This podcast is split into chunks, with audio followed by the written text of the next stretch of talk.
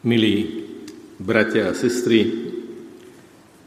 keď sme sa v sakristii pripravovali na svetú omšu a pán kaplan mi dával tento kňazský ornát, tak mi prezradil, že je to jeho primičný ornát. Teda mal ho oblečený vtedy, keď prvýkrát slúžil svoju svetú omšu. A mal som len pár sekúnd na to, aby som si uvedomil, aký je to nádherný dar, asi je to dar. Darovať kňazovi ornát, na ktorom je Ježišovo srdce.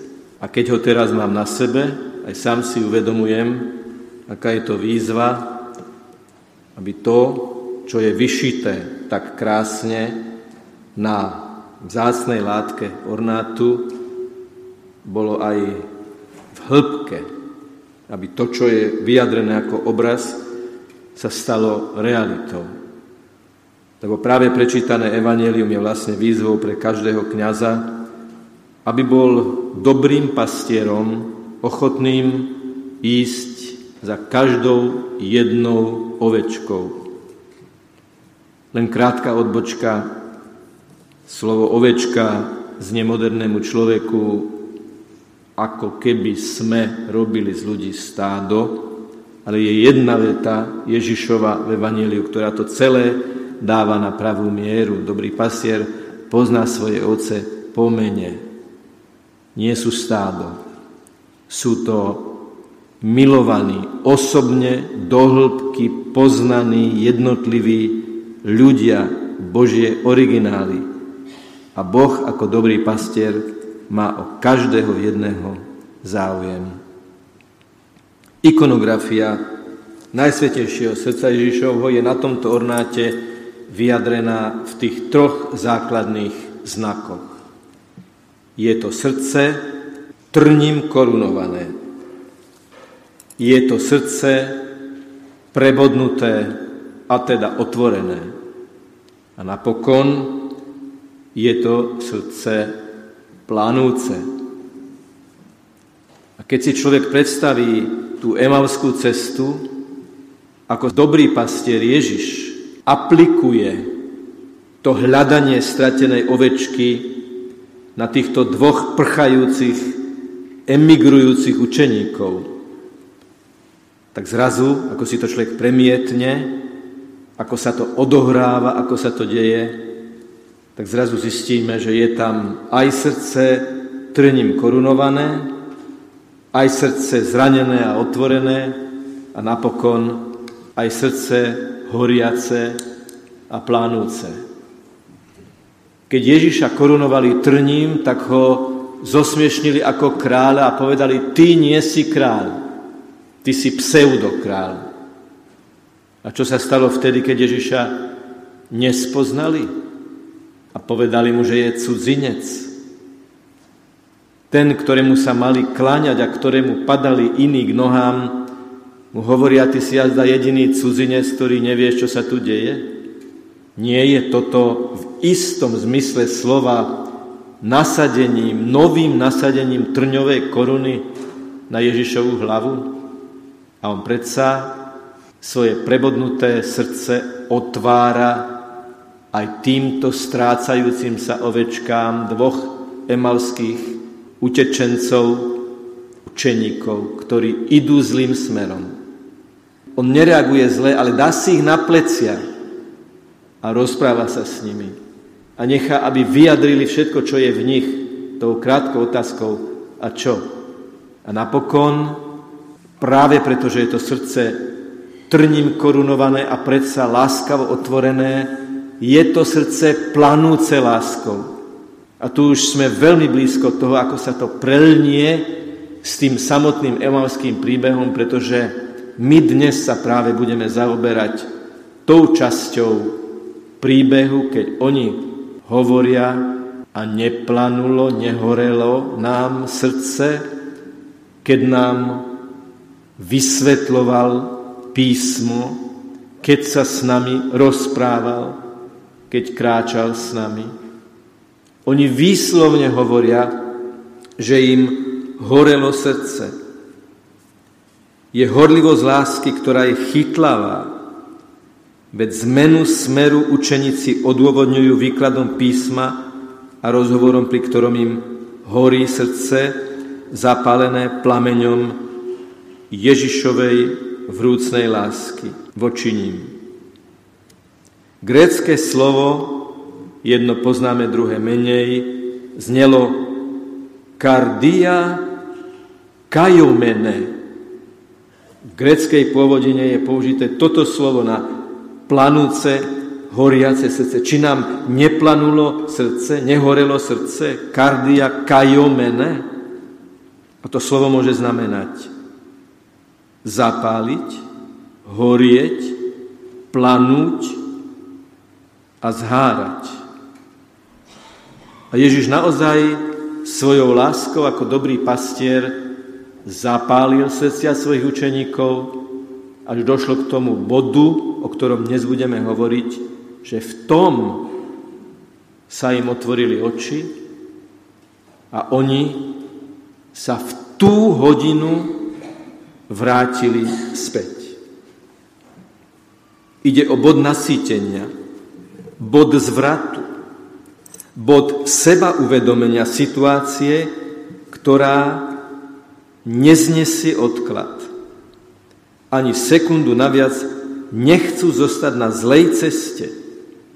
A tým nás učia, nikdy nezotrvávaj v hriechu, ktorý je tou zlou cestou emavskí učeníci, ktorí ako náhle im docvaklo, ako náhle precitli a uvedomili si, že sú na zlej ceste, že Ježiš im zmizol, teda prestali viditeľní, ako keby povedal, čakám vás tam, kde ste aj teraz mali byť, v Jeruzaleme. Toto neznesie odklad. Ako sa niekedy môžeme čudovať, keď privezú pacienta na oddelenie, ktorý je vo veľkých bolestiach a kričí, a chvála Bohu, vo väčšine prípadov ten zdravotnícky personál reaguje okamžite, adekvátne situácii. Ale niekedy sa stane, že ešte si dopijú kávičku, ešte, ešte chvíľku počkáme a potom sa budeme zaoberať pacientom. Nie, toto neznesie odklad. Ideme hneď, ideme okamžite, sme na zlej ceste, sme ohrození tým, že budeme na nej pokračovať a preto sa musíme vrátiť. Nie je náhodou, že nám opäť v takom tom detaile opisuje evangelista, že vstali. Najprv vstali a je tam použité opäť grécké slovo, ktoré sa používa na zmrtvých stanie. Oni vstali vracajúca do života. Každé jedno rozrešenie vo Svetej spovedi je takéto vstávanie a návrat do života. A ja ťa rozrešujem v mene Otca i Syna i Ducha Svetého, potom ako si úprimne olutoval s predsavzatím svoje hriechy, vtedy vstávaš.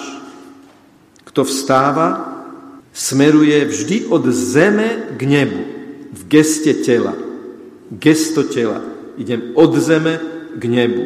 Smerujem hore, aby som bol homo erectus, človek vzpriamený, a preto logicky nasleduje potom slovo vrátili. Prirodzeným vyústením toho, že vstali, z mŕtvych vstali, že smerovali od zeme k nebu, bolo, že sa vrátili. Je to najvlastnejší úvod, zmena polohy z pasívnej do polohy aktívnej. Ide o prielom a zmenu. A teraz si predstavme, po tomto zážitku, po tomto precitnutí, ako sa emavskí učeníci ešte v tú istú hodinu bezodkladne vracajú späť a na tých jednotlivých úsekoch cesty si uvedomujú. Veď tu sme ho stretli, tu sa k nám pripojil, tu sme sa v rozhovore zastavili, tu nám povedal, a čo? A tu, na tomto úseku cesty, sme prerozprávali celý príbeh a tu sme mu povedali jemu, že je cudzinec. Celá tá cesta späť bol ako kúsok filmu zo života a tie jednotlivé okienka toho filmu boli jednotlivé spôsoby správania. Ale už s nasadenými okuliármi viery v Ježišovú prítomnosť. Tá cesta bola aj radosná, aj bolestná, bol to taký pôrod, pretože si uvedomovali, ako veľmi blúdili, ale zároveň si uvedomovali, že sa práve vracajú, že sa práve uzdravujú, že práve ich dobrý pastier nesie na pleciach späť do spoločenstva. Majú novú optiku a pozerajú sa novými očami. Čo nám pán Ježiš hovorí cez tento úsek Evanielia o emavských učeníkoch? Prvé, že nám vždy chce otvoriť oči. Druhé, že vždy nám chce dať šancu sa vrátiť i hneď. Bratia, sestry, keď nám spadne niečo na bielu košelu a biele šaty, i hneď to očistíme, aby to nezapustilo flak, lebo ten sa potom čistí ťažko. Ja som už videl aj situácie, keď to bolo úplne dramatické, že niekto okamžite si to chcel očistiť. Dajte mi to a to, aby sme to očistili. Škoda, že nie sme v rovnakom nasadení vtedy, keď sa nám poškodí naša duša, keď spáchame hriech. Lebo sme ľudia, sme hriešni, sme z mesa a kostí pod zemskou príťažlivosťou, ale predsa smerujúci do neba. Dnes je slávnosť Najsvetejšieho srdca Ježišovho a my za niekoľko chvíľ budeme klačať pred Ježišom, ako keby sme znovu chceli odpovedať na toto emavské evanelium i evanelium dnešného slávnostného dňa o dobrom pastierovi. Ako keby na konci toho evanelia Ježiš naznačoval, že sú spravodliví a nespravodliví. Že ľudí delí na spravodlivých a nespravodlivých. Ale treba znovu povedať, ako sme už o tom svojho času hovorili, je to ľahká irónia, keď Ježiš hovorí, že spravodliví nepotrebujú, len nespravodliví. On nám vlastne tým hovorí, chceš o sebe povedať, že si spravodlivý a nepotrebuješ dobrého pastiera, ktorý ťa osobne hľadá na tvojej ceste, aby ťa priviedol späť. Beda tomu, ktorý by povedal, ja už som na poriadku, ja už nemám veľmi čo korigovať vo svojom živote. Ja už som, aký som. Na jednej oslave jubilantovi podala jedna osoba kyticu a hovorí mu, môj zlatý, blahoželám ti, úžasné, krásne, zostaň, aký si. A ten tak vyhrkol zo seba, Bože chráň. A toto platí pre všetkých a vždy. Bože chráň, aby sme zostali úplne takí, akí sme. Buďme vždy citliví na hlas dobrého pastiera, ktorý nám vždy cestu GPS duše hovorí prepočítavanie, prepočítavanie, niekedy treba tú cestu korigovať. Ona nemusí byť úplne opačný smer, ale môže to byť také aj krátkodobé ceste. A dobrý pastier vždy prichádza, aby nás priviedol späť. Na budúce budeme rozímať o tom, čo sa stalo, keď sa títo zblúdilci a tuláci už ako putníci zorientovaní vracajú do svojho spoločenstva. Čo si tam povedali? To bude naše posledné rozímanie. A dovolte, ak to tak poviem, taký, taký skutočný Boží happy end tohto stretnutia, ale nie taký lacný filmový happy end, ale taký hlboký a hutný, že ho dodnes slávime, dodnes vyznávame a sme ním fascinovaní. Aby sme sa potom všetci vracali s dobrým pastierom do našich spoločenstiev. Nech je pochválený Pán Ježiš Kristus.